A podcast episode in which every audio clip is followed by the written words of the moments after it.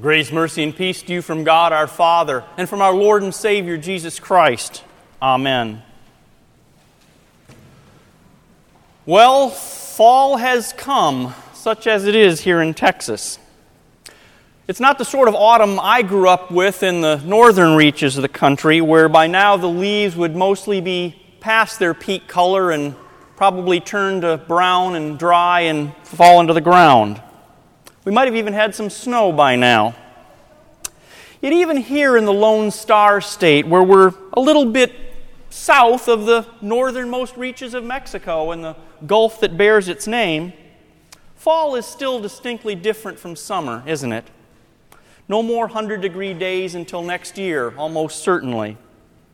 I haven't seen a mosquito in weeks.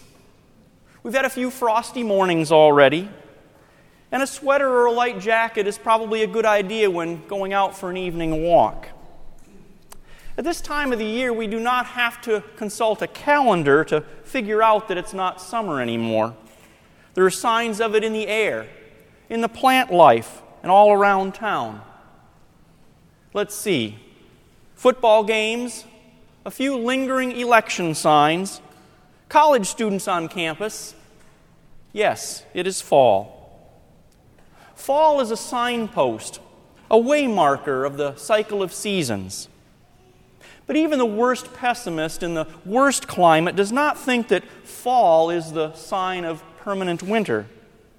We all know that as surely as fall gives way to winter, so too will winter yield in the face of spring, which in turn will surrender to the heat of another summer. Such are the ways of the seasons as we know them. They cycle onward over and over again, and are for marking the days and the weeks and the months and the years. We know how to read the signs of these seasons. After all, people have been reading them for a very long time. The prominent signs of seasons are one thing to read, but the changes from era to era in history are quite another.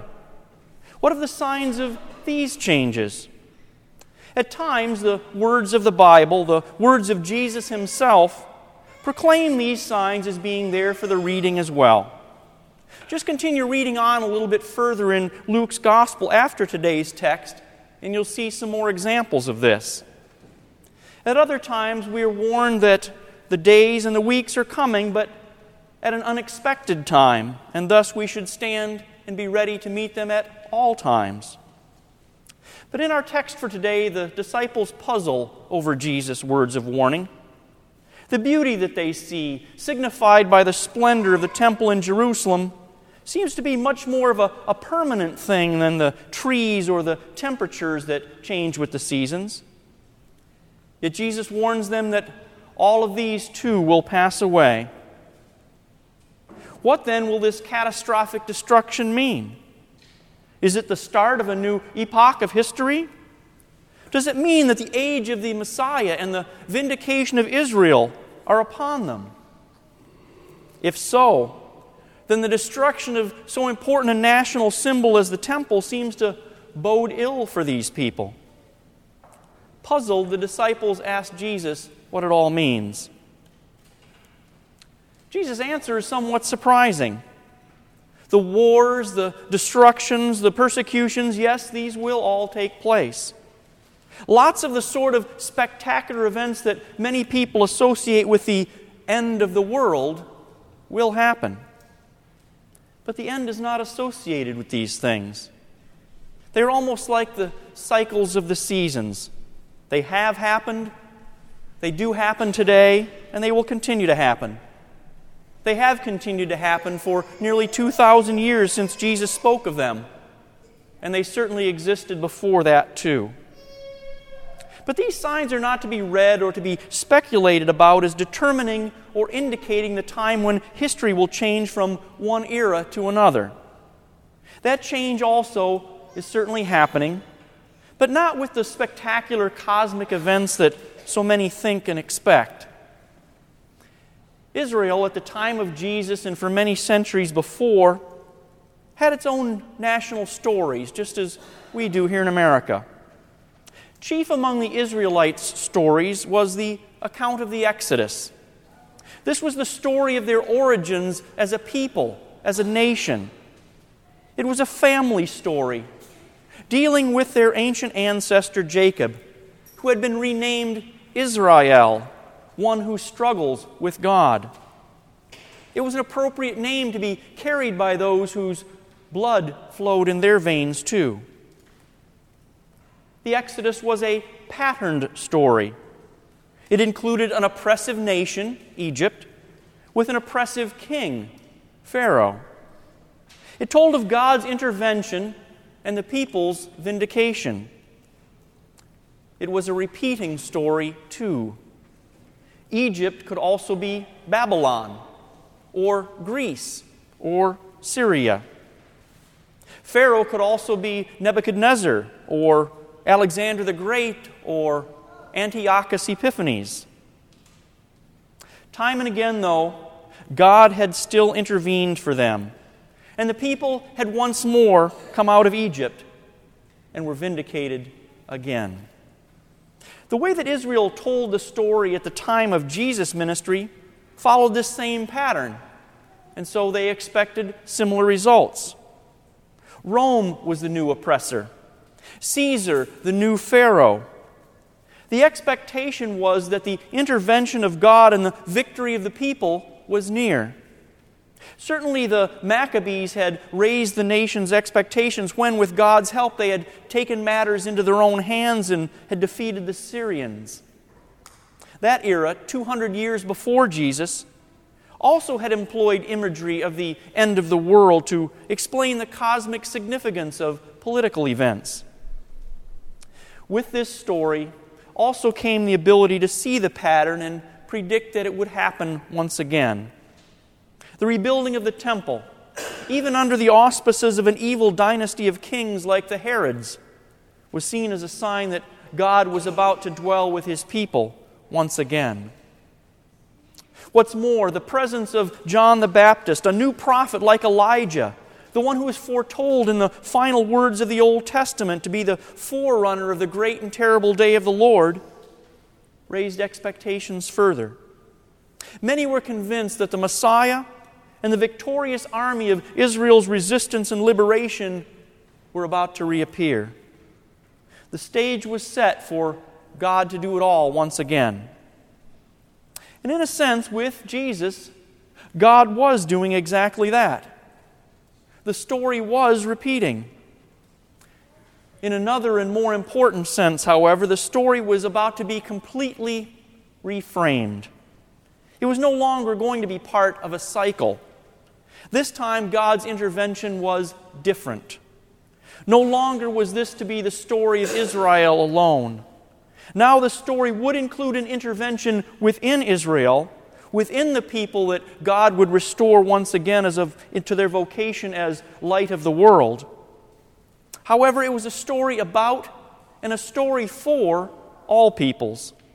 All of those whom God had created through Adam and Eve and whom he had sustained with the bounty of his creation. Furthermore, this time the story would not revolve around the symbols of national pride and even idolatry the promised land, the temple, the ancestry from Abraham. Instead, these symbols are transformed as God's promises, going back as far as Genesis 3, are fulfilled. The land the temple and the ancestry are returned to their rightful and limited place in the national narrative. The people of Israel are no longer exclusively blessed, but are blessed so that they can be a blessing to all nations. The land which had been promised to Abraham on account of his trust in God's promises is now hallowed as the location from which the source of healing for all of creation flowed the temple is replaced. God's dwelling place is no longer within a building, but Emmanuel now resides within the humanity of Jesus Christ. The more that the story is reframed, the more it echoes with the themes of the prophets, both in warning and in promise. In the middle of all of this reframing of the story, it's important to observe that Jesus no, never does get around to answering the question, when will this be? He talks around it. He talks of signs, but not of the end. He talks of persecutions, even within families, but says that comes way before the end. He talks of endurance, but he never says how long that endurance must be. We're so likely to get caught up in the images and the themes that we almost do not recognize that Jesus breaks yet another tackle on his way to his goal. He will not be pinned down on this subject. And so his answer could leave you asking, Where's the good news in all of this? Are we simply to brace ourselves for more suffering? Are we waiting only for the promise of the future? What is God doing for us in the face of all of these cycles of tumult and violence and uncertainty that whirl around us, day after day, year after year? The first answer to these questions is found in Jesus himself. When he suggests that we do not need to prepare a defense in advance because he will give us the words to say, he is telling us that he is with us. He will support us.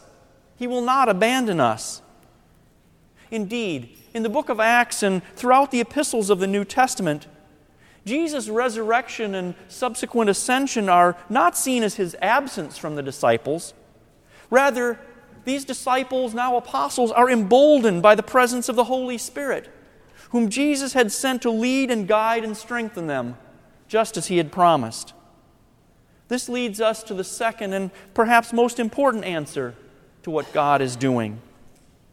God is already establishing a new age within us. Here's the paradox then. The new age of the Lord does not come with wars or tumult, but in the quiet of a night. The new era begins not with a violent uprising, but rather with the birth of a child in remote Bethlehem. The new world comes about not by resisting the forces of a powerful empire which controls its subjects with the threat of death, but rather with the surrender of a servant king to his own death. That through that death, he and all of his followers would come to new life. This is how God in Jesus undertakes to destroy death and its power. The wars and the tumults, even in our day, are merely the dying cries of the kings of this world. The God of the universe has subverted their power and sown the seeds of the new kingdom, the new reign of God within our world, within our limited perspective and limited imagination and comprehension. Yet for those with the Spirit granted faith to see it and the Spirit led courage to endure, the tumult of this world becomes both more and less than what it is to unbelievers. Let's be objectively honest, though. Certainly, the wars and the violence and the disasters and the plagues and the pandemics and the cosmic signs are indeed terrible.